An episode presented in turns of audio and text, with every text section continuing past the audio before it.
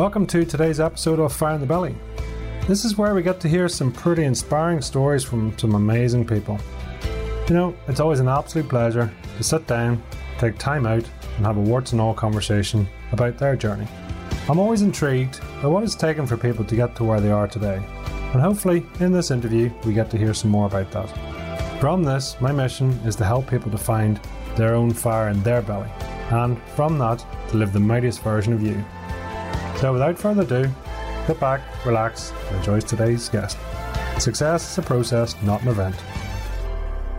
Good afternoon and welcome to Fire in the Belly. Today we have myself, Mighty Pete, and we're joined by Annie Henderson. Good afternoon, or good morning, I should say. Yeah. How are you doing? Wonderful, thank you. Wonderful. Thanks for coming on. So, yeah, thank you for having me. No, listen, Annie, tell us who are you and where do you come from? Uh, my name's Annie Henderson, and I live in Texas. So I'm over in the US, and I've lived here actually my whole life. my whole life. I haven't left a bit. Oh. Uh, I am a school counselor, LPC, and life coach. Uh, so, as a life coach, I I have a, a podcast uh, that's called the Happy Mama Village that I co-host, and we enjoy um, also doing interviews and talking about all that good stuff that that moms are are struggling with. And I'm also a coming out coach. So, helping uh, the LGBT community uh, ha- uh, live authentically um, as well as their families. So, I know a lot of times as people are being uh, brave and courageous, the coming out age is kind of lowering, right? So now there's these families going, "Ah, oh, we can't just tell them no anymore. they're they're coming out." And so, kind of helping the families come out as well and how to uh, build stronger relationships with their kids. So, a couple of things. So, one, the shoes on the other foot. So, you're at the uh, receiving end of the questions. How's that? yeah, that's uh, it's a little different. I'm usually the listener, so uh, yeah, very different. Well, there you go. So it's it's no, it'll be interesting. So it's it's always good. I'm excited. To, um, and you like to, it seems like you like the transition period in life, whether it be school or coming out or whatever it is. It, it seems to be something that is, it's obviously quite meant quite a lot to you.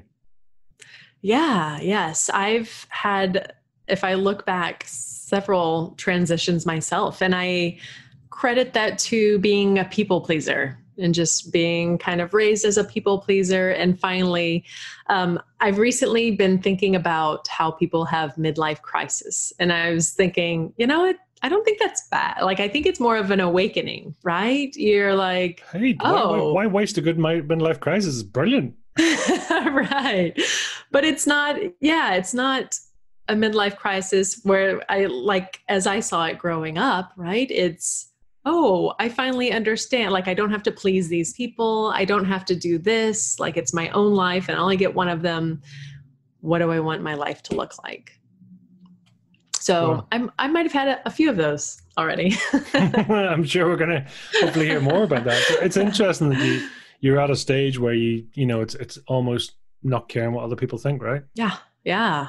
It's, yeah, it's glorious. So, so I, you were asking my age a little bit ago and i'm i'm 39 and i mm-hmm. don't have a problem saying that because i'm finding as i get older whereas maybe my mom's generation was like oh, we're getting older and you know they have those over the hill parties and all all of the black and the the walkers um every so like all the 30 year olds before i was 30 were like no the 30s are the best like you're gonna love it and i was like yeah and then same for the 40s. All the women in the 40s are like, the 40s is really where it gets good. Like you don't give a shit. You it's just gonna get better and better.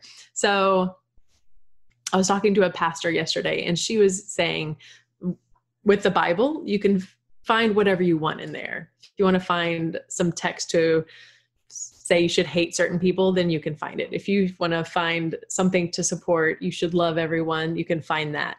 Um, so same thing with your outlook. I can, if I wanted to talk to like my mom, she would say, you know, life gets worse. And you, if talking about like photographs, she'll be like, oh, you'll like that picture in five years because in five years you'll look even worse. So just hold on. So there's people like that. And then there's people that are encouraging and are like, you know what?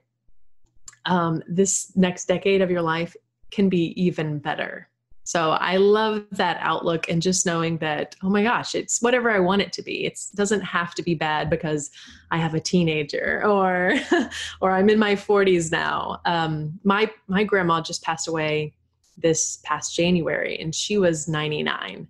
Uh, this weekend would have been her 100th birthday. So looking at that time frame, I've got well over half my life left. So I better make you know be intentional about it and live it the way i want it to go so you have a really good midlife crisis coming up that you've got to look forward to. Ah, I can't wait. Let's see what's next. hey, I always said, listen, a midlife crisis means you can go to the, the shop in your slippers. It's great. I mean, that's that's the point of there you go. Not, not giving a damn what anyone else thinks. That's it. Walmart now. Oh, now. so you we can see you in a couple of years' time just cruising through there in the PJs. yeah. It's like yeah, pretty relaxed. I love it. I love it. So tell us what what is what does fire in the belly mean to you? Oh, to me that means passion. What do, what am I passionate about? And as a as a people pleaser, I got married at 19. And I was just like, oh, okay, yeah, I'll do that. Oh, my plans are to go away for college. Oh, oh, you don't think I should do that? Okay, I'll I'll stay and go locally. And just just listening to other people and not having no clue who I was.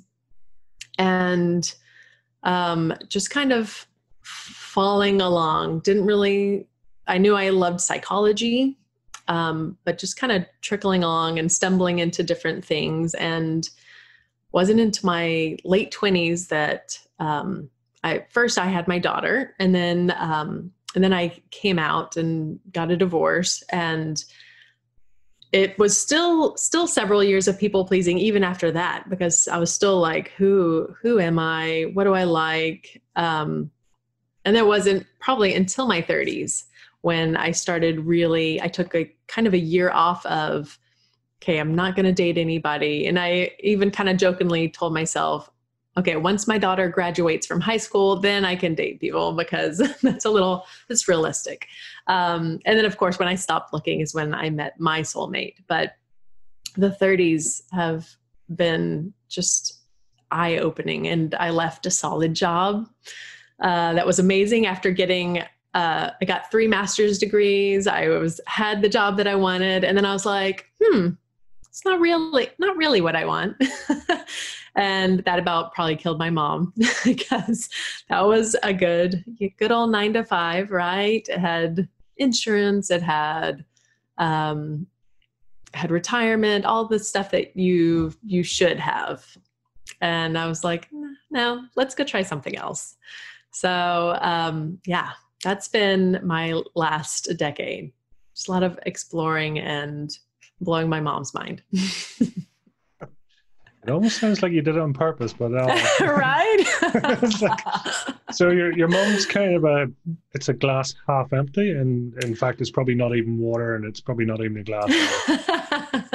right. It's kind the, of what I'm getting. the right melted ice. Yeah. Um. Yeah, and you know what? I think it's just, and I would say that that generation, but there's plenty of strong strong people from that generation so i can't really say that but i really think that the way we're raised and what we talk about like in my i have a end mom guilt facebook group for moms. And what we talk about in there is if you're not happy and you're not being authentic and living your truth then what are your kids going to learn from you? What are they going to take away? What are they going to are they going to be like annie and bounce off the walls and be like a pinball machine as she tries to figure things out but knowing ourselves and getting to this stage where we can then raise our kids in such a way that oh i want i want something better for you um, can be powerful.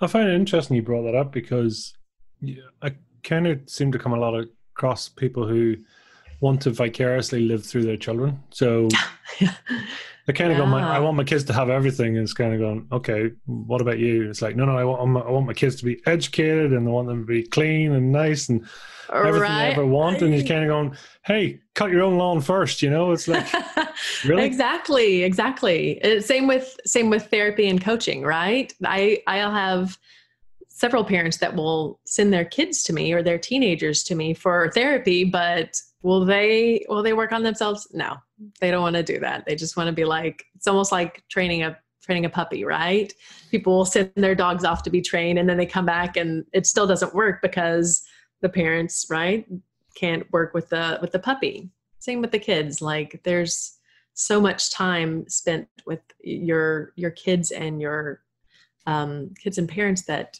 we gotta we gotta figure it out. It can be better. Why is that? It's like bizarre. It's like the eye can't see itself or something. It's like, yeah, yeah, the world's broken. I'm cool though. yeah, exactly, exactly. Yeah, I mean, it's just our blinders. We all have mm. blinders on, and it's so easy to just be comfortable, right? We're in our comfort zone. It's good enough. Mm. Good enough. Or um, I have a eating disorder specialist friend and you know she'll have clients and it's the same with with mine but she'll have clients that will say like i'm not sick enough. Like i'm not enough. So same thing with parents right? They're waiting for the poop to hit the fan before they're like okay maybe maybe i need some help.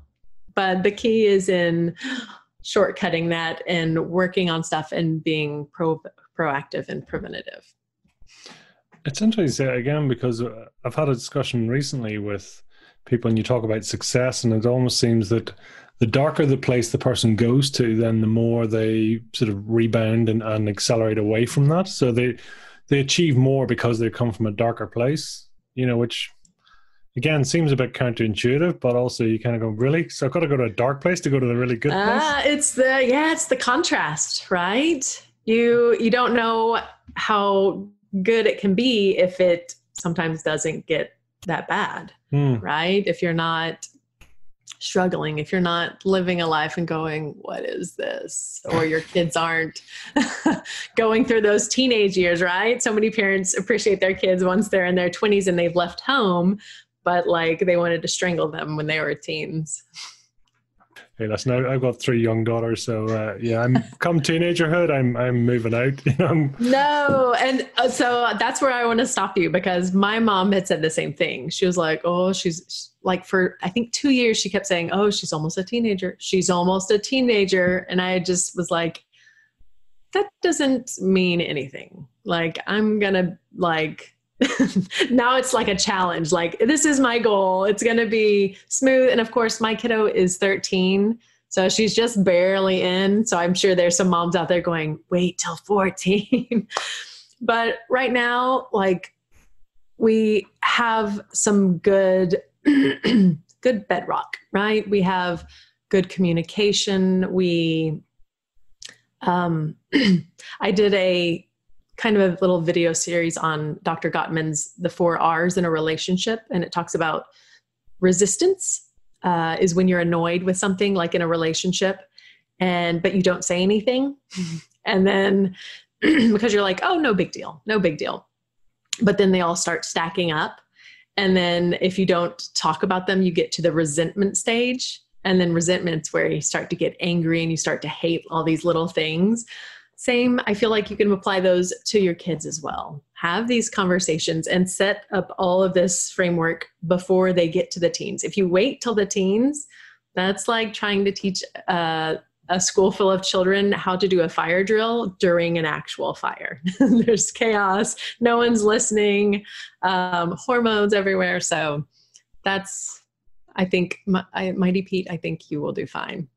You'll be prepared well, um, here's hoping. But life is extremely different. I mean, you know, as you know, for you and, and counselling in school, I mean, did you have the same facility when you were going through school as, as there are and, and features there are now?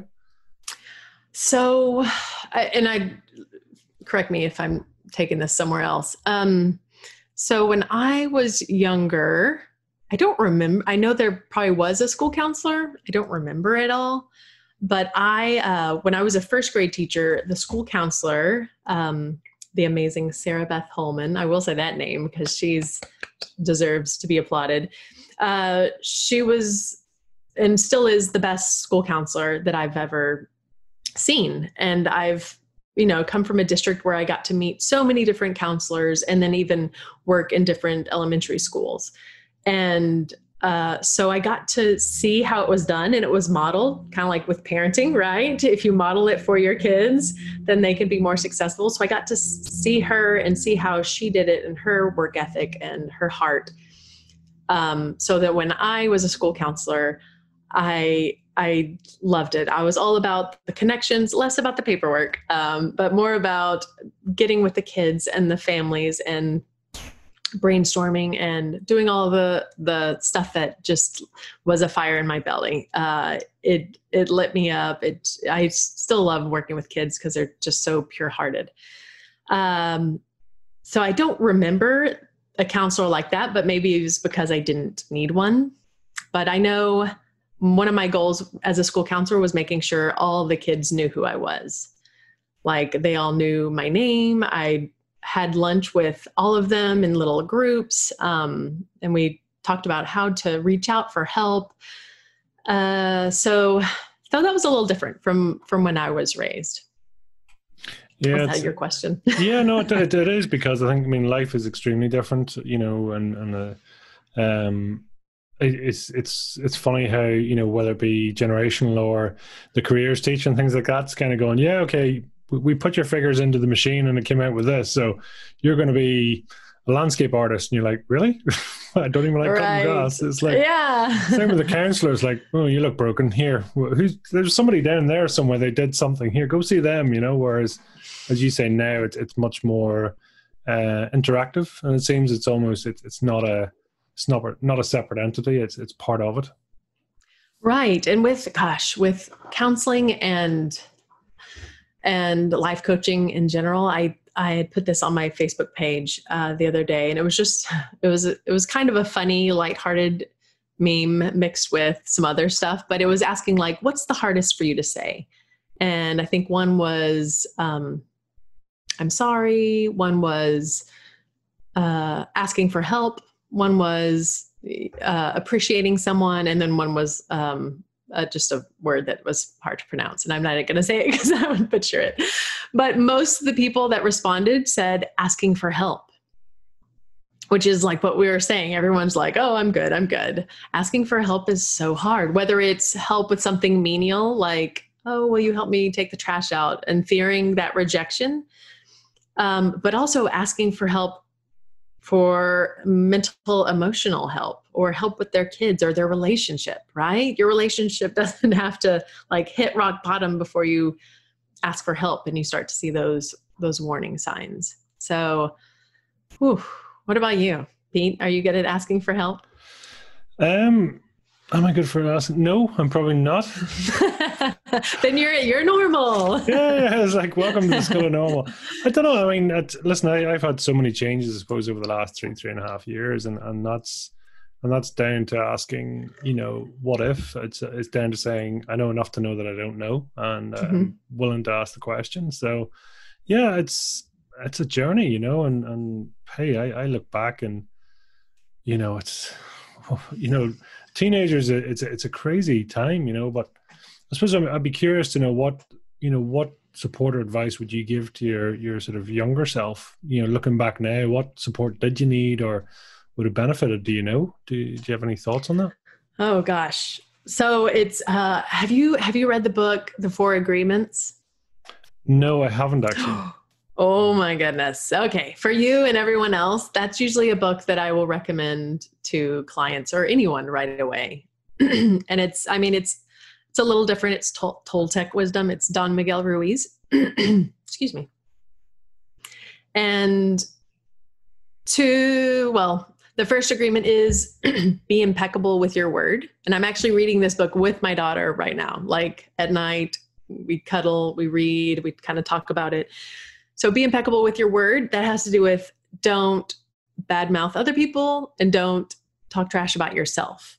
which was huge back when I was younger, right? And and I'm sure still is, but I'm just so far removed from that that it I'm not struggling with it anymore, but you know, self-image and oh, I'm so fat, oh, I'm I'm dumb, all of that. And my kiddo is at a place where she's she's a lot like me but me now. So like she's way ahead of me when i was her age just because she she gets it. And we've been having these conversations. So she has like some perfectionist friends and she has some anxious friends. So she's hearing and seeing it but she's she calls herself switzerland. She's just kind of neutral and uh easygoing. Um tax haven yeah yeah yeah.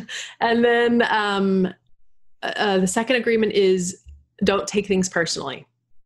So don't take th- things personally and then the third one is don't make assumptions. So those three uh, and i even ta- brought this into the school when i was still a school counselor was talking to fourth graders about this. Because imagine if our kids grew up with okay i'm not going to take this personally like they're just having a bad day whether it's oh my parents they're stressed out from work or oh my friends like it looks mad at me but oh, she's really mad at someone else. And just being able to let that go and not go on that roller coaster ride of drama with those people.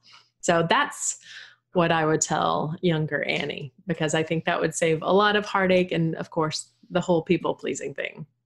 You can't please everybody. What was the fourth thing? it's my least favorite. Just kidding. It's uh, it's always do your best. Okay. So your best is going to look different um, depending. Actually, for number four, you'll just have to get the book and read it. there's there's greatness at the end. You just have to read it. I love it, love it. I thought you were gonna leave me on a cliffhanger there. It's like, no, this is, that's interview over if you don't tell me what number four is. that's cool. That's cool. So, listen, uh, take us back. I mean, who are you? Where are you from? Give us a bit of a, a, a snapshot of your your upbringing. Okay, so I um, come from a smallish town in North Texas. So Texas is pretty, uh,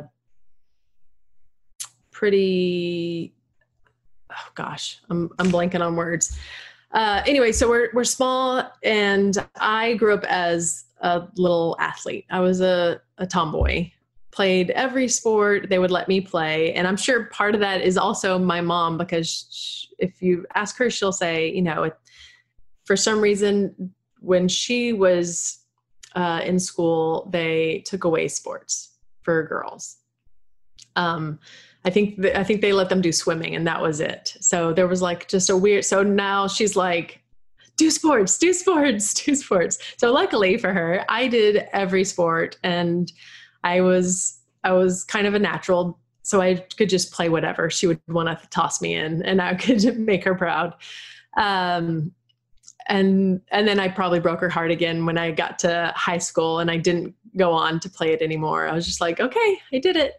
that was fun. I liked playing with my friends, but had no interest in in playing for college or professionally.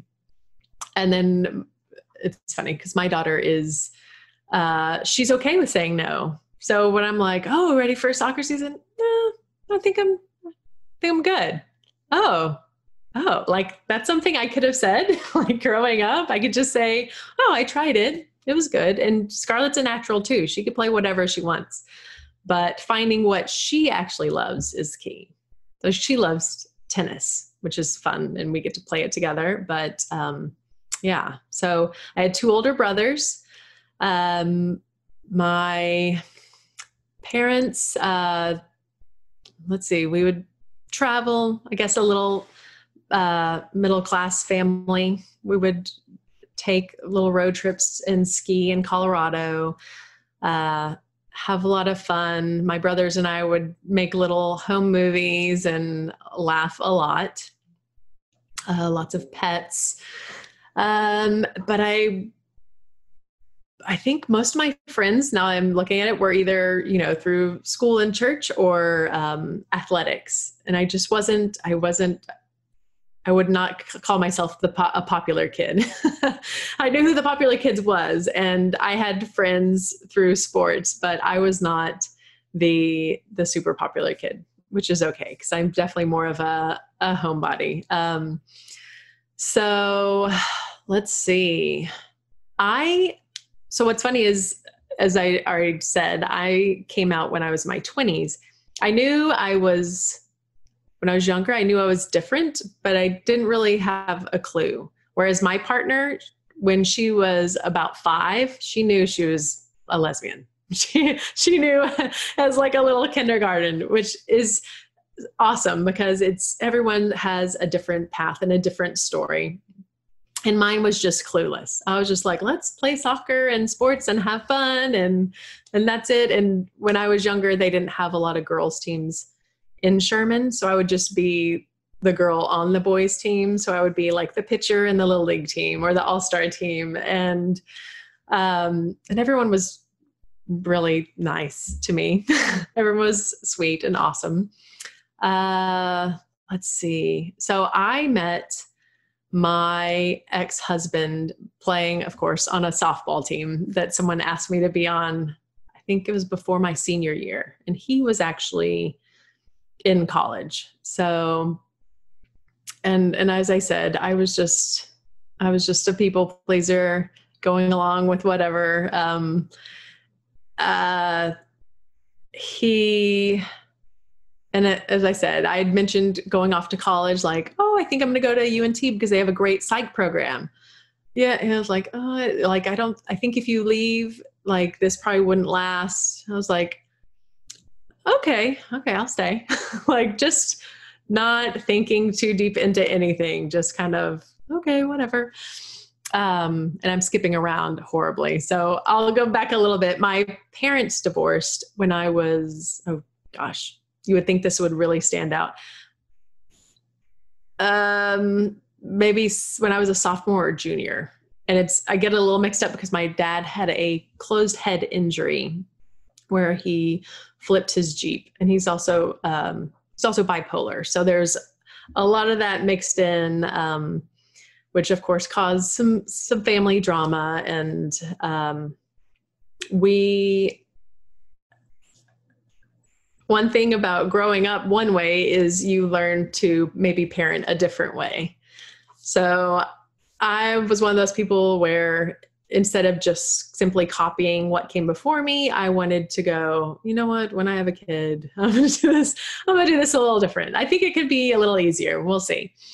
Um, so then I got my associate's degree, which I don't know if it's just like a two year what we call a diploma.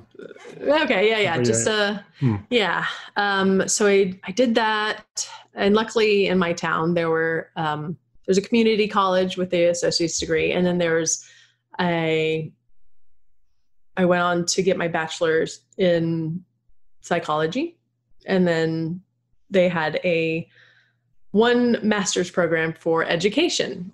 Now, following all along the line of me not knowing who I was and what I wanted, a friend was like, "Oh, I'm gonna do the education program," and I was like, "Huh." okay, that sounds like a good deal. Like one more, I just have to add these courses in one more year and I'll have my master's. That sounds like a good deal. That sounds cool. I'll, I'll do that. I never wanted to be a teacher. but luckily, luckily, uh, even though that wasn't my path, I still enjoyed it. I was still a happy teacher. I still loved getting to be around kids. So it wasn't like, as you you know you see sometimes there's can be some angry teachers and teachers that should not be in that in that position um, so luckily i didn't turn into one of those but i i did that and i was working in a title one school so lower socioeconomic school and then i uh, just kept going back to school for my master's in school counseling and then my master's in professional counseling and got my LPC, which is licensed professional counselor. So I did all that. And while I was doing that, um, I had my daughter, Scarlett. Uh, and then, so by that time, I was 26 when I had my daughter. And uh, to be honest, the marriage was it wasn't bad. It was just like a friendship, which in talking to other marriage or other married people, that's just sounded par for the course. That's just sadly, oh yeah, that's marriage. The, the sex isn't that good, and um, you know, you sometimes you don't like each other. So it was sad, but I was like, okay, then this is normal. okay, I'll stick with it. Um, gosh, silly me, silly me. So uh, finally in my mid 20s figured it figured it all out. It wasn't this was a bad marriage. It was oh i'm i'm a lesbian. This is this is this is the problem. That's not con- that's not going to work out that way. Um so i uh i got a divorce and i know some so many times that can be such a scary situation and people will stay right? I so many people especially i feel like in previous generations will stay for the kids right? They'll stay in a marriage that doesn't make them happy until their kids graduate and then they'll get a divorce and go on with living their life. Well even though we weren't fighting we weren't arguing it wasn't horrible there was no abuse or anything like that i was still like if I continue to live inauthentically and in this way that is not true to myself and isn't, I'm not being truly happy, I'm sure eventually it will get a little rocky and rough, and I will not be setting the best example for my daughter. So if I think ahead, and I ask this to my clients a lot of times, what would you want for your your kid? Would you want your daughter to stay in a relationship that doesn't make her happy? And you know, if you ask, right? If you ask a parent that, they're like, no, no, we don't want that. But if you ask it about themselves, they're like, I can, I can make it. I can make it 10 more years. it's okay. Um, so I, yeah. So, and to his credit and his family's credit, um, we still get along well. Um, we're not chummy chummy. We don't hang out, but it's some good parent co-parenting going on. Communication. Of course, there's going to be frustrating moments, uh, especially around the holidays. All that planning gets a little tricky, but um, but it can be done. I will say that. Hopefully, that brings someone hope that it can be done. And even though sometimes you'd like to be done with that side of everything. If you have a kiddo together, you're in it for still in it for the long haul. So to be kind and respectful and try to work on communicating and being grateful for what they do have to offer that that will make a big difference if you continue if you continually bash them in your mind or talk bad about them or talk negatively to your own kid about their other parent it's it's not going to be good it's not going to be good. Yeah, it's it's amazing that you you know there's so many layers and and ideas and values and wants and needs and beliefs in there as well, isn't there? So it's yeah. it's a bit of a quagmire to get through. it is. It is. Yeah, you would think I would know my story pretty smoothly, but no, there's still lots of, oh my gosh, and then I did this, and then I did this. So, Pete, that's like volume one. It's like we're only we're only a chunk of the way through. Um, oh my gosh. I appreciate you uh, letting me come on again because this is this is refreshing and eye-opening and um, yeah, as the counselor and the life coach, usually I'm the one listening and asking the questions. So it's kind of fun to spin it on its head. No, it's cool. It's great. It's great to have you. So, seven, eight year old Annie, who we're going to meet? Oh, say that again. As a seven or eight year old Annie, who who are we meeting? What's the character and oh, what's oh, the sort of person? So my easy answer is I don't like I can't remember. Who knows that age? But let me see, that's about first grade, second grade. You know what? I think that age of Annie was confident. Like, you got me. Who would think that saying confident would make someone cry, right?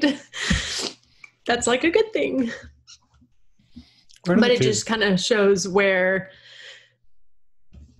little kids can start off confident, right? And then the life happens, right? Or they're taught to people please or put in a little box to where we can crush crush their spirits for a decade or two. Hmm. That's that's a that's quite a common, you know, as a regular saying used as people pleasing. Can you can you explain that for us? Yeah. So people pleasing is so here's what it can look like if you're not familiar. um, a lot of apologizing, right? If you have ever meet somebody and they're like, "Oh, I'm so sorry. I'm so sorry." And sometimes they say sorry and you're like, "Why are, why are you saying sorry? like this isn't something that you even need to apologize for." Uh, it a lot of times it's avoiding conflict. So, like if we look at my story I've been telling today, instead of saying, "No, I really want to go to this college," knowing that's going to be some conflict there, just agreeing and going, "Okay, well, I'll do that. Just I don't I don't want any conflict. So that's the person maybe in your peer group or in your family that will avoid conflict at all cost. They'll either do go ahead and do something maybe they don't want to do or so lots of that's so that's basically people pleasing. A lot of apologizing, trying to make other people happy, but in trying to make everyone happy, which we know you can't make everyone happy, um, you just never get to know who you are. Why, why would you do that? you know what? I think, yeah, it's a good question. I don't think anyone consciously says, like, yeah, I, I want to avoid all this and I just want to cater to everyone else. I think it's just modeling right? Parents modeling it or the way you're raised. And even with kids these days, I see there's been a shift with. um, I know when I was little, and if I was little, and during I guess the as my daughter likes to call it during the 1900s when you were alive when you were born um, with families and stuff, there'd be a big push of, oh, go hug and kiss this and hug and kiss this person. Like, do it. Like, who cares if you want to or not? Just uh, let's make all the grandparents and people happy. And now there's been a shift with you know what? Maybe we should listen. If someone makes them uncomfortable and they don't want to go sit on grandpa's lap or go give uncle a kiss because they feel a little creeped out, maybe we shouldn't make them. So there's, and just gosh, even I know one of my early jobs was working at a bank. And even with like a shift in fashion and stuff and what people have to do. So, like, you don't might not know this maybe you do because of your mom but i uh back in that job we had to wear pantyhose. Do you know pantyhose pete? You just don't know it like we know it because it was the worst. It was the worst thing ever. And and so just a very much this is how you need to look. And this like there's no expression no uniqueness i feel which sounds funny because I feel like if you look at pictures of people growing up in the 80s, I guess it depends what age you were because if you look at pictures, there's lots of uniqueness in clothes and styling. But I guess I was born in 80. So I was still like a little kid being dressed by my mom, probably too long. um, so it was very much, yeah, I'll put this gigantic bow on your head and and this is how you should act. So a lot of the shoulds and people still sh- should all over themselves, right? Shoulda, coulda, woulda. Yeah, yeah. Um, um, and I think being able to let go of what I should do and what mm. lights a fire in my belly, what brings me joy, what makes me happy, what's going to make me uh, make me and my family thrive, not just what people are expecting of me. Why do you think people expected things from you? Hmm. Why? Uh, you know what? I think that's a good question. I think it's turned around, maybe. Like, it's not that people expect things, it's that we think that people expect stuff of us. Does mm. that hmm. make sense? Because mm-hmm. I, so a lot of people will fear rejection. But it's usually in and so many times the things that we worry about and we fear like i forget the exact number but like 90 something percent never even come to fruition. They never even happen. So i feel it's the same way with people fearing rejection. If they actually asked most people would say yes. And, and of course part of that is them people pleasing as well. But but like if you come to people and you are able to ask you know, and, and be respectful. Most people are very agreeable and helpful. But uh, yeah, it's interesting, interesting question because yeah, I don't think besides maybe my parents, right? Sometimes we feel like our parents expect us to not embarrass them, to make them proud. But I don't know if, you know, except for a job, that people really expect a lot out of us. I think we put the pressure on ourselves and we hold ourselves back. Mm. That's interesting, I suppose. And even from a, you know, the next generation, you know, it's, as you say, the, the, the fear of something can be greater than the actual, the, you know, what actually happens. Yeah. You know, and, and how we, you know, the mind is amazing, but it also can, it can kind of turn against you slightly if left alone. It can. It's, uh, gosh, our, yeah, our, our brain wants to keep us safe, right? And in keeping us safe, it means not trying new things, not stepping outside of the box that the brain knows because the brain has those those synapses, right? And those ruts and all those connections. When you try to make a new one, it's like, I don't know this. Like this might not be safe. Like come back, come back to this marriage, come back to this always, you know, people pleasing because we understand that we know this and it's safe here to go back on, the people pleasing side, do you think for you was that was it fear? Was it rejection? Was what? do, do you know what triggered it? I haven't even gone back and started thinking about this. Um,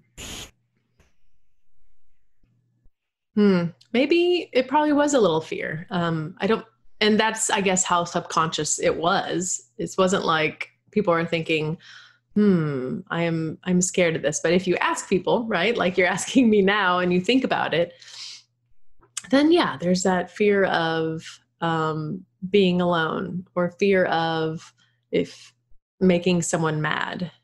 And and i and i came from a family that had a lot of fights early on so i was all about avoiding conflict. Like i didn't like the fights i didn't want them so people pleasing and doing what i need to do to avoid fights in my own family or anything like that was something that probably just kind of naturally started within me. That's cool. That's cool. So take us on and then through to, you know, sort of your, your teens and stuff like that. You know, it's what, again, did, did life change for you then? I mean, did you, were you just a normal teen or? Uh, you know what? I was, uh, I was I, feel like I never evolved from the seventh and eighth grader. I was still just playing sports through high school, just doing what I was supposed to do. I really didn't have a, a wild streak. I wasn't a partier. I didn't do any of that. Um, uh, gosh, my brother, one of my brothers was about two years older. So he was in high school at the same time and we played like in the orchestra together. But, and he, I think he, you know, he did more with his friends. He, they went to concerts and they had fun and gotten in, got into some good old trouble. uh, but yeah, mine was pretty simple. I think, and you know, playing sports nonstop, like, from volleyball season would go into um, soccer and then softball. Like there was always a season. So I didn't have a lot of downtime. My time was pretty much uh, spent and um, set. So I didn't, I wasn't able to go out there. And that's probably part of me not being able to spend a lot of time with friends and like partying and being able to say no to something or Mm. Um, you know, I when a boy would say, "Hey, do you want to you want to be my girlfriend?" I would say, "Okay." but there was uh, but it was always the same same kind of pattern like like I would date one guy and then I would uh, break up with him, and then it would be another guy, and then another. But it was just the same kind of pattern of saying okay. So saying okay to stuff that you really, and that's another people pleaser thing, not being able to say no. And then when you are able to say no to stuff that you really don't want, then you can say yes to stuff that you want. So that's another uh, people pleaser red flag. How do you feel about that now? I think it's sad. I think it's sad, but it's uh, eye opening for me. Of okay, I know exactly what I'm going to say to my kid. of course, that can backfire, right? If we're like, "Don't do this, do this," then they're like, "Hey, do what I want." Uh, so being able to to talk to her in a way that you know what this is this is what I did, and we were just having that conversation last night. Like, you know, they because she's she'll be in eighth grade next year uh, and she's she's a, a pretty smart girl and but she's re- she's really good at listening probably because we've had these nonstop conversations. And it's here's i think a, a big key for parents. Um, so i feel like back back in the old days it was more lecture style right? Where in the TV shows, like they would line the kids up on the couch and they would tell them like what to do and what not to do and ground some kids. And nowadays it's all about sitting around the table regularly, right? So you can see if there's a shift, if there's something, if they're acting different.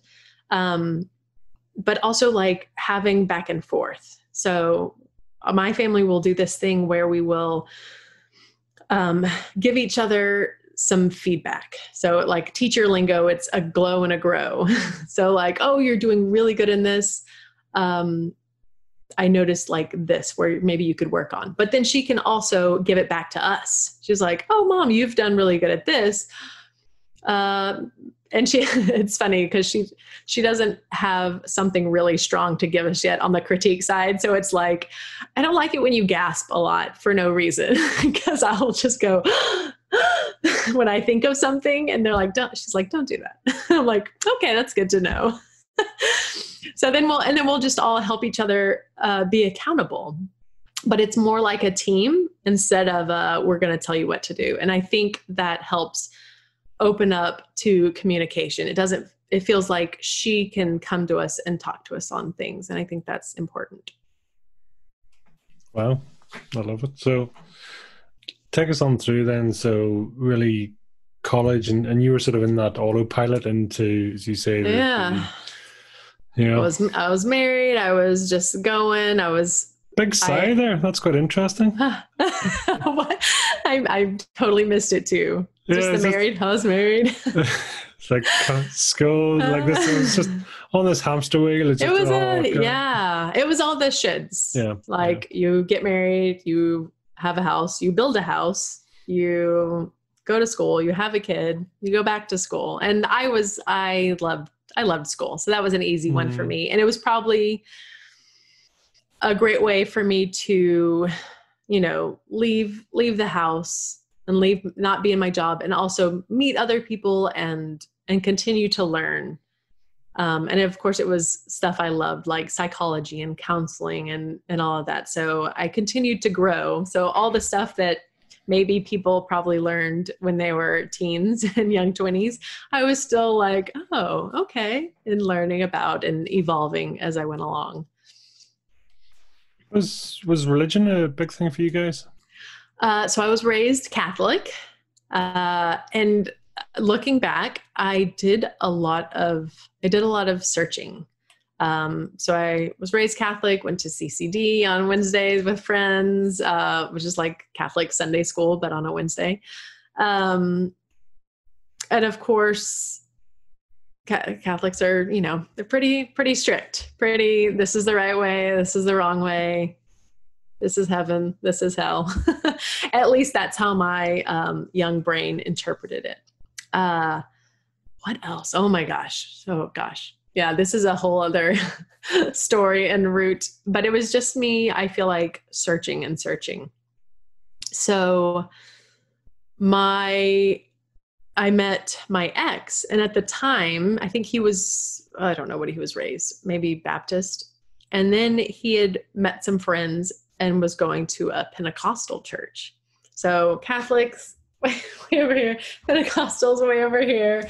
And it was eye opening. And what I, and then I also met some Mormon missionaries um, uh, in college and just, I was just open to hearing about everything because I thought it was so fascinating because when I was younger, I thought, you know, the Catholics were like, it's this way and everyone else is wrong and you're going to hell. And then the Baptists were like, no, y'all are all wrong and you're going to hell. and then same for the Pentecostals and the Mormon. Like everyone had the basic same thing. We're right, y'all are wrong. Uh, but I, um, but I could see, you know, there were people in each group, each religion that were super passionate. And so I always kind of grappled with okay, like, surely God's not going to send that person to hell if they are doing what they've been told and they're they believe it 100% and you know what I mean? So I was just like that doesn't make sense. Like I I don't get it. I don't get it. Uh, so just kind of continued to have some great deep conversations with with different people um, and hearing hearing their version and I I loved it. Of course, bought bought lots of books to explore and kind of on my own because I feel like the way I was raised, and not just my family, but I felt like everyone at that age is don't like don't ask a lot of questions. Like this is just the way it is. Like listen to your elders. This is what the bible says. Like don't que- don't question it. So i was definitely doing a lot of questioning. So it was kind of on the side on my own trying to figure this out for myself. What what age were you when you were asking those questions, and, and what Oof. what were you what were you really trying to ask? Um, sheesh. so that was probably high school.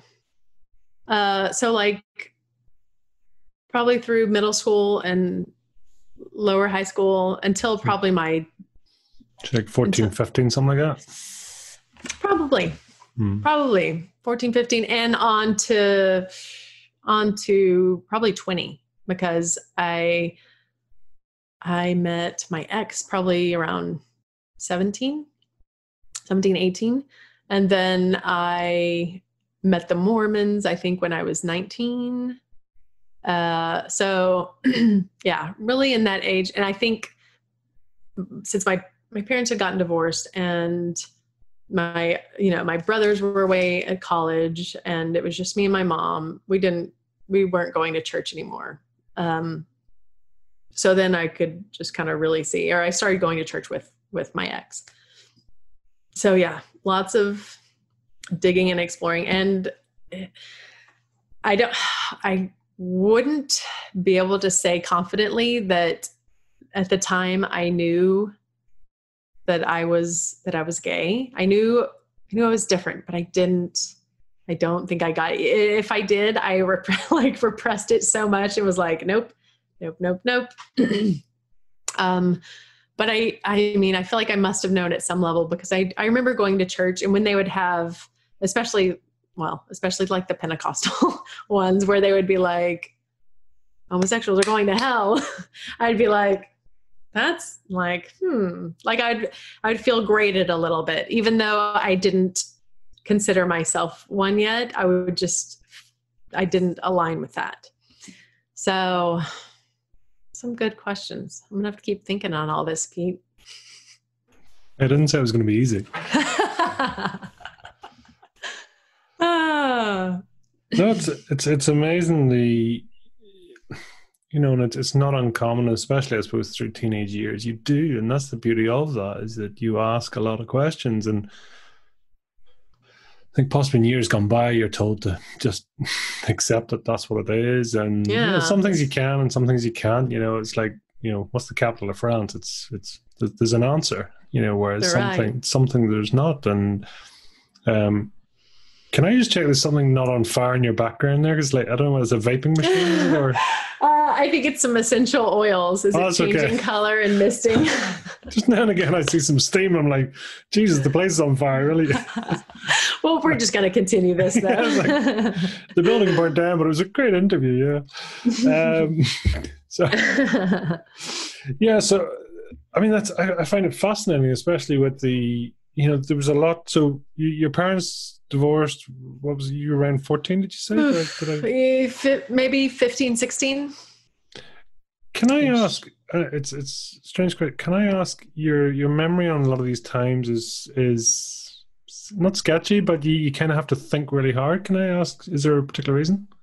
Uh I don't know. I don't know. And I, I like when you think back to your like, can you easily identify like certain ages, like along with along with memories? It depends. Some things I can. Something. I mean, generally my memory is shocking. So it's for, for me. I, I, don't know. I suppose to to be honest, what I'm kind of what I was wondering is almost like when you know, and it's it's typical. You know, when people talk about you know who they were as a child and what they loved to do, and almost mm-hmm. then their their child and and their potential then starts to go on a certain trajectory, and that's mm-hmm. that's their potential true selves but then as the real life starts to head off somewhere else because of outside influences and everything else and i think almost the further you get away from you know when you see that gap it, it actually potentially ends up starting to it, it fades facts and figures because kind of go here's what i want but here's what i'm doing here's what i want here's mm-hmm. what i'm mm-hmm. doing yeah that's kind of yeah. what i'm getting i know it's a bit deeper but um, yeah, no. Don't don't answer if you don't feel comfortable. uh, no, that I mean that can make some sense. Part of me is just I can't I can't pinpoint some of those. Uh, if it's tied to like school and I can remember like the teacher and the if it was elementary, I can do like those kind of chunks of time. Uh, if it's tied to a certain sport, stuff like that. And like you said, I was you know super happy playing sports. Uh, and then you know there's a, a chunk of time where in my head like when i was the early years of being married like i said it was fine and we you know we built a house and we were doing all the correct steps but there was nothing it was just a chunk of time where nothing was really happening. We were just i guess live living the life and doing what we were supposed to do but I can't think of like anything that I would look back and be like, oh, yes, this year, this is what we did. And this year, this is what we did. But I mean, time flies, right? Everyone says Absolutely. when you're when you're living your life, time can zip by so fast. So 26, your daughter comes along? 26, Scarlett. So she comes along. I uh she was one a little before one when i and i and i don't remember again. Again this might just be me like burying burying all this stuff but my ex and i must have had a couple of conversations in there with me saying you know it kind of feels like we're just friends. Um so i at one point Scarlett was probably maybe six months. And I brought that up again. And I was like, I feel like we're just friends. And this time it was like, I don't like, I don't know if we should keep doing this. um, and then we just like, it wasn't, there was no rush. I wasn't with anybody. And we just, He was like, well, can we, you know, try, try throughout the summer? And I was like, sure. The people people pleaser in me is like okay i can like i can do that. Like because yeah there was definitely part of me that felt really bad um that i had spent all this time not knowing myself. And in my head i was wasting his time too. Mm. um i'm sure at the time he did not see that but and i'm someone that really likes to rationalize and things like one reason isn't enough. Like just because I want to, not enough. But then I was like, is it fair to him that I stay in this relationship if I don't really love him? Like, is there a chance that we get divorced and he finds someone and it's just like the best and there's chemistry and you know, it's really, really good. um, so there, like, uh, there was that. And then there was me thinking about Scarlett. Like, is it fair to Scarlett to, you know, say one thing and say, oh, you need to have this kind of life where, you know, you're happy and blah, blah, but be living inauthentically and kind of living a lie. So those were all things that were kind of going through my head. So I felt I felt guilty. I felt bad. So we just kind of spent uh, a few more months, basically until her birthday, and then after her birthday, we filed for divorce and um, uh, went on our merry way. I lived by myself for the first time ever. Sounds it's almost backwards, but it sounds very old school. Like I went from my mom's house to living with uh, my husband. So, which when we were raised, that's how it was supposed to be. Like that's what we were told. Like you, you, you get married. Although most people go to college, so who knows what I interpreted and what in the world I did, but I messed it. I messed it up a little bit. But um, so that was an experience all by itself, being able to have my own my own career. I think I was a, a first grade teacher at the time and then um, have my daughter and live by myself and be a real adult. Big smile on the face there. That's funny. Yeah, I feel it now. Yeah. I'm sure. I mean, well, how did that feel? Tell me. Well, so at the time, um, he, he and I, like, I had he and I knew that I was gay, but I didn't like my mom was like, I don't understand. I don't understand. Like, is yeah, it, that's fair is enough it, to ask. It's like, what? Yeah, it is. It was like, is it postpartum? Like, are you depressed after you had your daughter? And I'm like, nope. Because at this time I knew.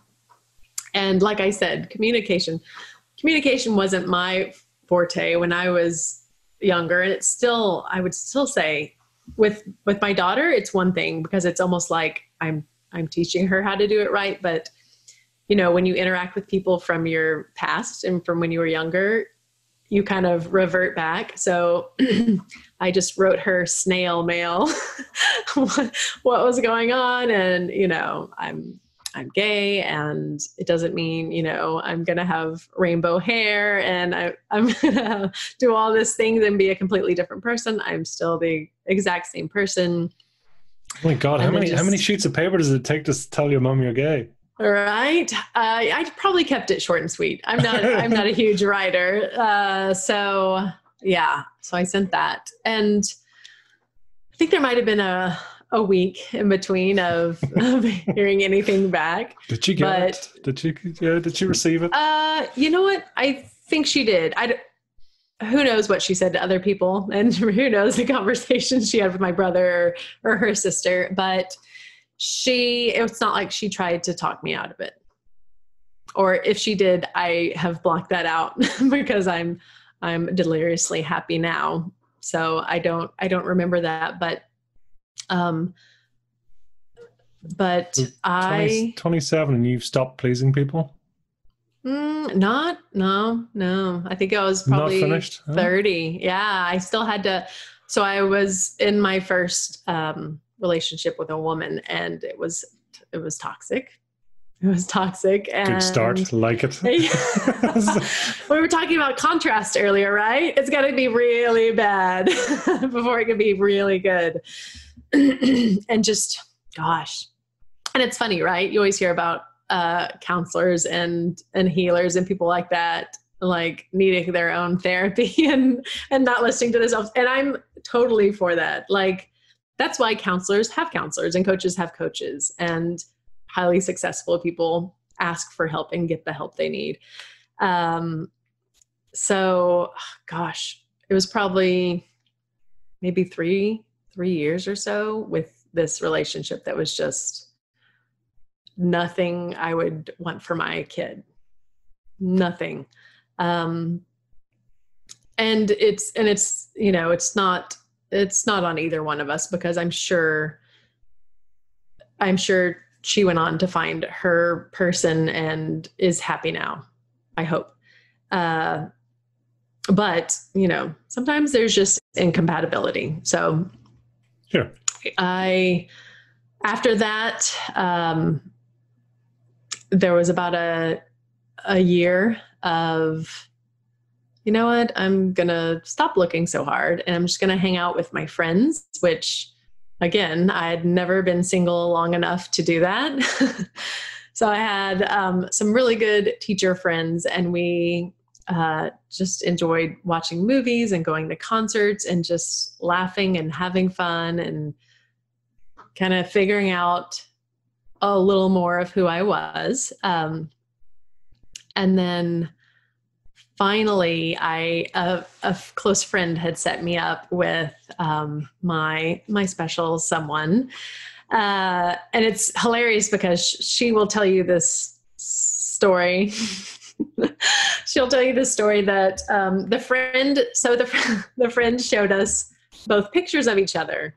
And i'm not a look at a picture and decide if i want to like and i had from my story i hadn't done a lot of dating. So i hadn't had a lot of that. And i was part of me was scared of getting back into something and being a people pleaser. So i was just like i don't i don't know. Like i don't i don't think so. And a and the way she the way she tells the stories is she was like yeah and then the, and then her version is i was like no which wasn't the case at all. So eventually we uh, went to like a, a birthday party and we got to meet each other face to face. And then like I remember it's one of those where I remember and you've heard my memories. They're not good. But I remember exactly where I was in the restaurant. I remember like leaning over to shake her hand um, because I'm nerdy like that, and uh, and just like I just kind of knowing, even though I still like we took it super slow. Like we I kept her in the friend zone for like months and months as we just kind of did skydiving and played and just had fun kind of getting to know each other with with my guards still kind of up um oh gosh so this is this is random but right as i met her um I mentioned this to you right before the show. Uh, my brother and sister in law had asked me if I would be a gestational carrier. So the first year I met Sam, I was also pregnant with twins. Love it. So, yeah. So, talk about finding someone that doesn't run for the hills and loves you for you and is there to give you shots in the back every day, even though she hates shots. um, so such such an amazing experience, and the contrast, the contrast was there, like respect and the same weird we were we are equally weird. If you're weird so all the weird people out there pete it doesn't look like you understand this but for all the weird people out there you have to find your match. Your equal in weirdness or it's just it's just not the same. So i um so we are going on nine years this is our ninth year together we built a house um kind of did everything backwards right she helped me through pregnancy um twice uh, start start a new career, leave a new leave a career. We built a house, and now, yeah, raising a teenager. wow. She, I don't know if she knew what she was signing up for, though. It's kind of an interesting opening to go on, you know, your journey, and then by the way, I'm I'm carrying twins. right. So I met her right like we probably had a few conversations before that. So I must have like I hooked her before, before, she found out. How would you feel if? like, well, I have a friend of a friend who did this. What do you think? It's like, yeah. Right. Oh my gosh. Yeah. Well, but again, big smile on your face. It's it's obviously yeah. a, a strong memory, strong thing for you. Yeah, yeah. No, my 30s. So I met her when I was 30 because, again, she likes to say she met me when she was in her 20s and I was in my 30s. So she's like a year and a half younger than me, but she likes to she likes to make it sound like I'm really old. So I met her when I was 30.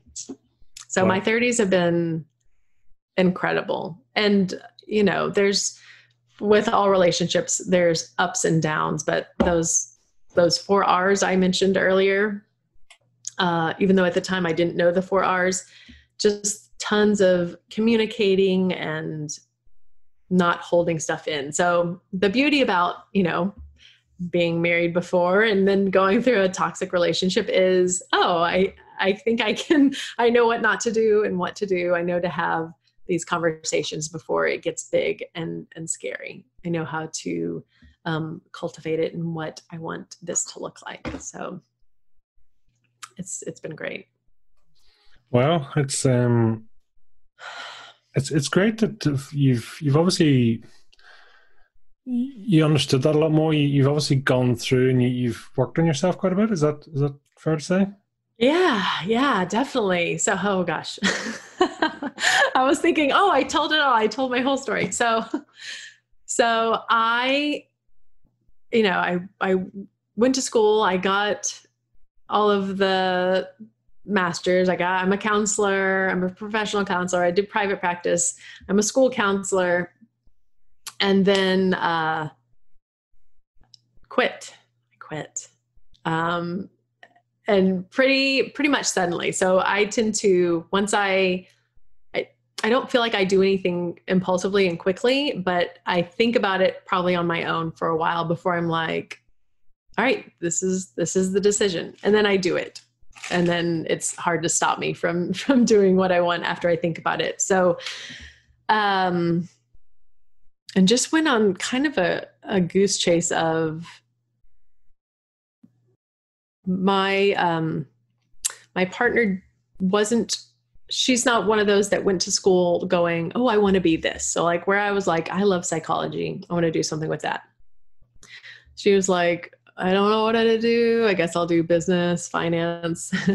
And now of course she's a, an awesome financial advisor but um, previously she was like oh, like I was off for uh, the summer and she was asking like, oh, like, I wonder what other jobs are out there. Just kind of in a way searching for herself. So then I like went on a wild goose chase of, um, oh, what's his name? Basically real estate. real estate, MLM, all of the entrepreneur whirlwind that you get involved in. But the beautiful thing about all of those, even though I had learned about counseling and psychology, uh, the mindset approach that comes when digging into being an entrepreneur, like on, mindset is huge in the world of entrepreneurs. Like that's like 101, but then the problem is people think it's 101 and then they do it once and they're like oh i, I, I learned about mindset I, I got this and then it's it's a daily practice right mindset is a daily practice so sure. getting into that and really that is where i probably have made the most growth personally so if you if you talk to anybody i knew in my 20s when i worked um, as a teacher they will tell you that i am not really the same person i mean parts of me are, but I like I remember saying this in uh, when I was a first grade teacher. Like I didn't want to be the leader. I just wanted to sit in my corner and have my little class and do my thing. I didn't want to do anything extra. I didn't want to lead. I didn't want to. And now, you know, now I'm in my 30s and now I'm like, okay, okay, like I can help people in a different way. And I don't have to do a nine to five and do what everyone tells me I can do it a little bit differently.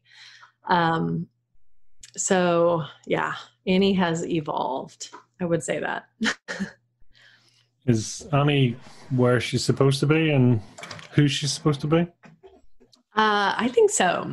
I think so. She, I, I mean, Annie, of course, still has still has growing to do, and I and I hope I never stop growing because I think I think there's always something to learn or to learn a little better. Um, I love life coaching. I can't see doing anything else. Um, and it's weird because I was I was a counselor, so it's it's very very similar. But for myself, uh, I remember because I talked to somebody and they're like, don't give up your LPC. Like you went through all this school to get it and the testing and you paid for it. And I'm like, but like, I don't know if I, I don't know if I like it. like I, like, even though I would be working for myself, like if I worked in a private practice, um, you know, I would still be in there, you know, all day just in my own office.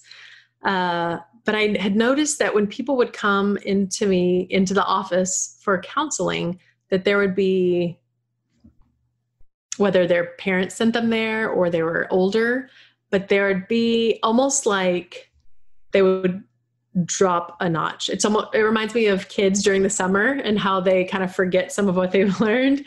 Like some patients will come in and instead of feeling feeling empowered, which I feel is like what coaching does, like, oh yeah, like I can do this. It's more like, oh, like help us, help us through this. And then there's walls up that, oh, I'm I'm broken. Um, like what's wrong with me? And some people can sit in that counseling couch for years and years talking about like the same thing from their past instead of like with counseling, with coaching, using some bits from your past, kind of like all this great stuff you're asking me, right? Um, and working on your present and your future and going forward and going, you know what, I, in the second half of my life, I get to make the choices. And just because I was raised this way and I have this prior programming doesn't mean that's how it has to be. I get to make these choices and um, I don't have to hold on to these previous beliefs. Do you so, feel, do you feel confident now? Uh, I I think so. I feel a lot more confident. Yeah, I mean, there's days where you know, depending on what it is, I might feel a little less confident. Um, a little bit of that imposter syndrome, right? Where you're like, do I really, do I really know what I'm doing? But definitely comparing to old Annie, I feel, I feel so so much more confident maybe not athletically. Athletically, I feel less confident than when I was in teens and 20s. But um, with who I am and my direction and like my my family and my crew, and knowing like who who loves me and who are my people and being able to let go of people that I'm not aligned with and being okay with that, like, oh, like we got what we needed maybe, and now we can go our separate ways. I think um, when I was little, I, I probably wouldn't have done that at all. Mm. Do you like yourself? Do you love yourself? Uh, I do. I do. Old Annie, no. no, that wouldn't have been there. But um, when did that shift come for you? Do you know?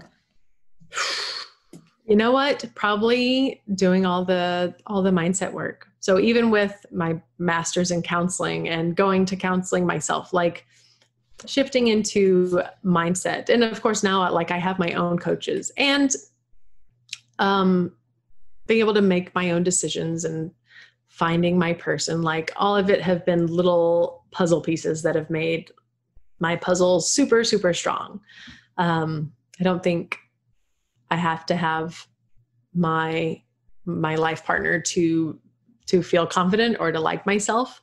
But i think it's it's helped right? It's been a supportive piece.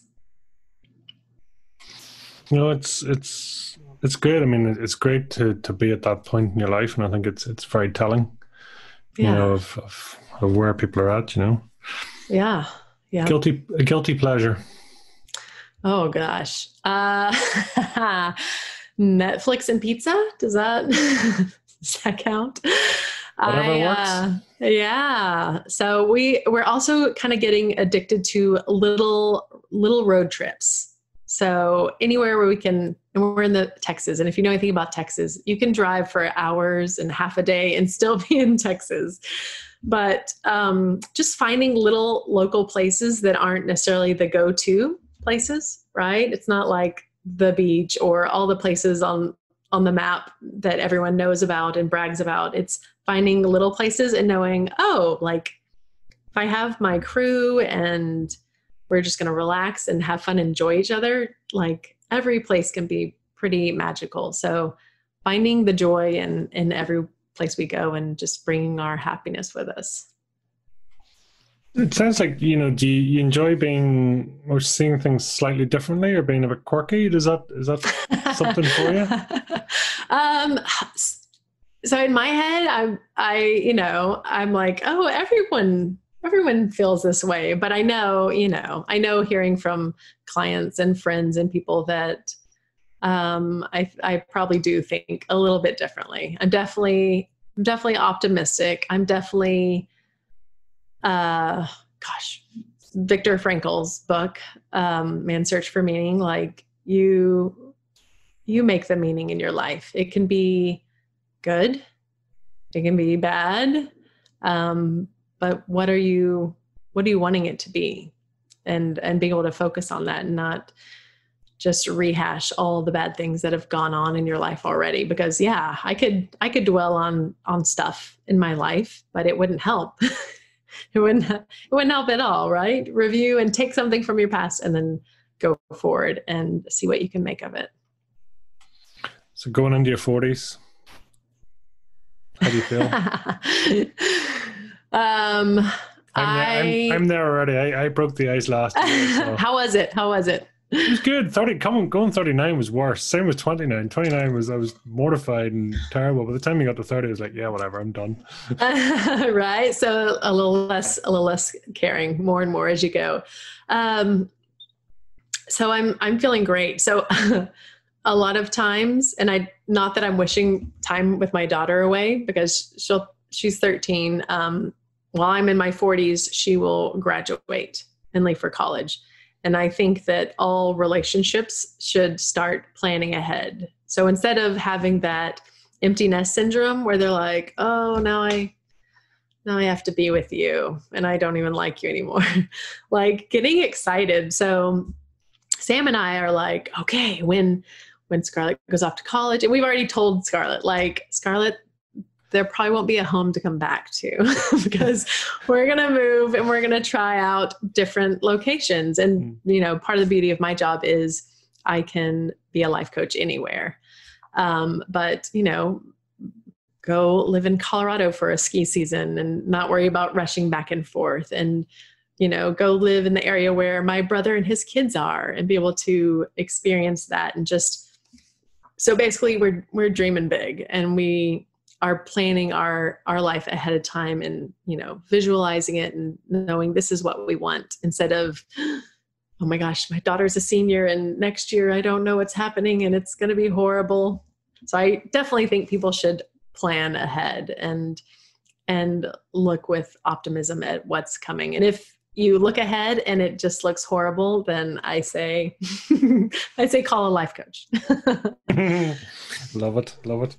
Um just, I suppose, in a couple of words, you know, a gestational carrier. Talk to us about that. Yeah. So, a gestational carrier, uh, my brother and his wife were unable to carry. Um, so, they had asked me, and it's it's similar to a surrogate. So if anybody's familiar with Friends, and we, I remember laughing at Phoebe when she carried her brother's kid and thinking, "Oh my gosh, that's it's crazy. Why would she? That's horrible. And then I and then I did it. I became Phoebe. Uh, but it was it was the smoothest thing ever. They um, got all the good stuff and mixed it up, and then just I was basically like an incubator. And what's funny is I was a first grade teacher the first round when I carried the twins, and um, we have a unit on the life cycle and we actually have an incubator and we hatch chicks. So i was able to i was able to just say i'm like the incubator. Like i'm not the i'm not the mom and the dad. I'm just carrying the eggs until it, they're ready and then i and then i give them back. So i was able to explain that to the kids That's so like a well. third a third dimension to the whole thing for kids. Like we're just about getting over sex ed, let alone bringing this whole story in. Right. What's it. funny is probably, and that was in first grade. So who knows how that story has evolved now that they're older. Like my teacher, she wasn't married, but she was carrying, she had twins, but then she didn't have twins. And I'm sure it was hilarious. and then, um, and then another round. So I have a niece and nephew that's eight, and another niece that's four. Shout out for them. What's the names? Uh, Rowan, Elena, and Laurel. Oh wow, lovely. That's amazing. Yeah, they're they're they're a beautiful beautiful family. So I'm I'm glad it worked out so well. And I had the easiest pregnancy, and I was super duper happy because I was dating Sam. So right, the highs of being in love and just being so happy and cared for and um and I was going to grad school at the time. So it was a busy, it was a busy, busy time, but hopefully they got all those happy, happy hormones in them. got some good stuff. Oh, love it. Love it. It's, it's, it's yeah, it's, it's, it's amazing. It really is. Tell me this, is there a mantra you live by? Oh, um, so I'm a, I'm a Abraham Hicks fan. So everything always works out for me. I was saying that this morning.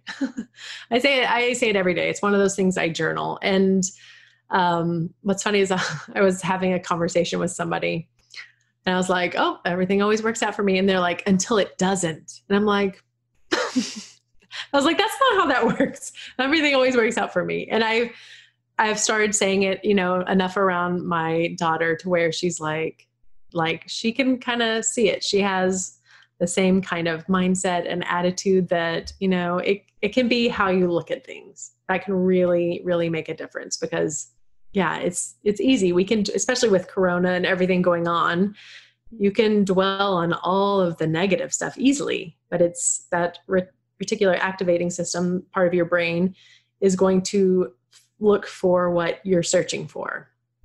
So like when you when you're interested in getting a tesla and then you start seeing teslas everywhere if you're looking for something negative you're going to start hearing all this stuff to support it. And but the same thing with the positive. If you're looking for the positive and um, then you're going to see more of it and just being grateful. I definitely have a, a daily gratitude practice. Mm. what's your mantra? Um live life with no regrets. It's mm. which is easier said than done but that's a yeah. good one yeah, it's yeah. So, it's so good. We actually put it on my father's headstone, whether he wanted oh. it or not. it's like I like it. I don't know if he liked it, but yeah, no, it's it's no uh, regrets. It's cool. put it on there. That's a good one. I like that. I like that. What's the best advice you ever got? Oof.